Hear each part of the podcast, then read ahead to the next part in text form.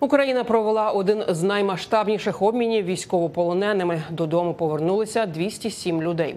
Координаційний штаб з питань поводження з військовополоненими повідомив, що із полону звільнили 95 воїнів збройних сил України, 56 нацгвардійців, 26 прикордонників, 29 воїнів територіальної оборони та одного представника національної поліції України.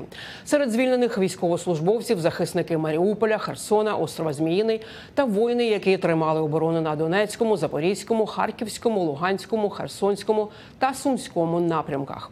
Омбудсмен Дмитро Лубінець додав, що сьогодні відбувся 50-й обмін полоненими. Наразі Україні вдалося повернути 3035 військовополонених. У коментарі Голосу Америки представник ГУР Андрій Юсов повідомив, що людей, які були у попередньому списку на обмін, який мав відбутися 24 січня, але не відбувся через трощу літака Іл-76, під час цього обміну не повернули. РФ стверджує, що українці бійці загинули під час падіння літака. Однак підтвердити цю інформацію досі не вдалося. Україна почала розслідування інциденту.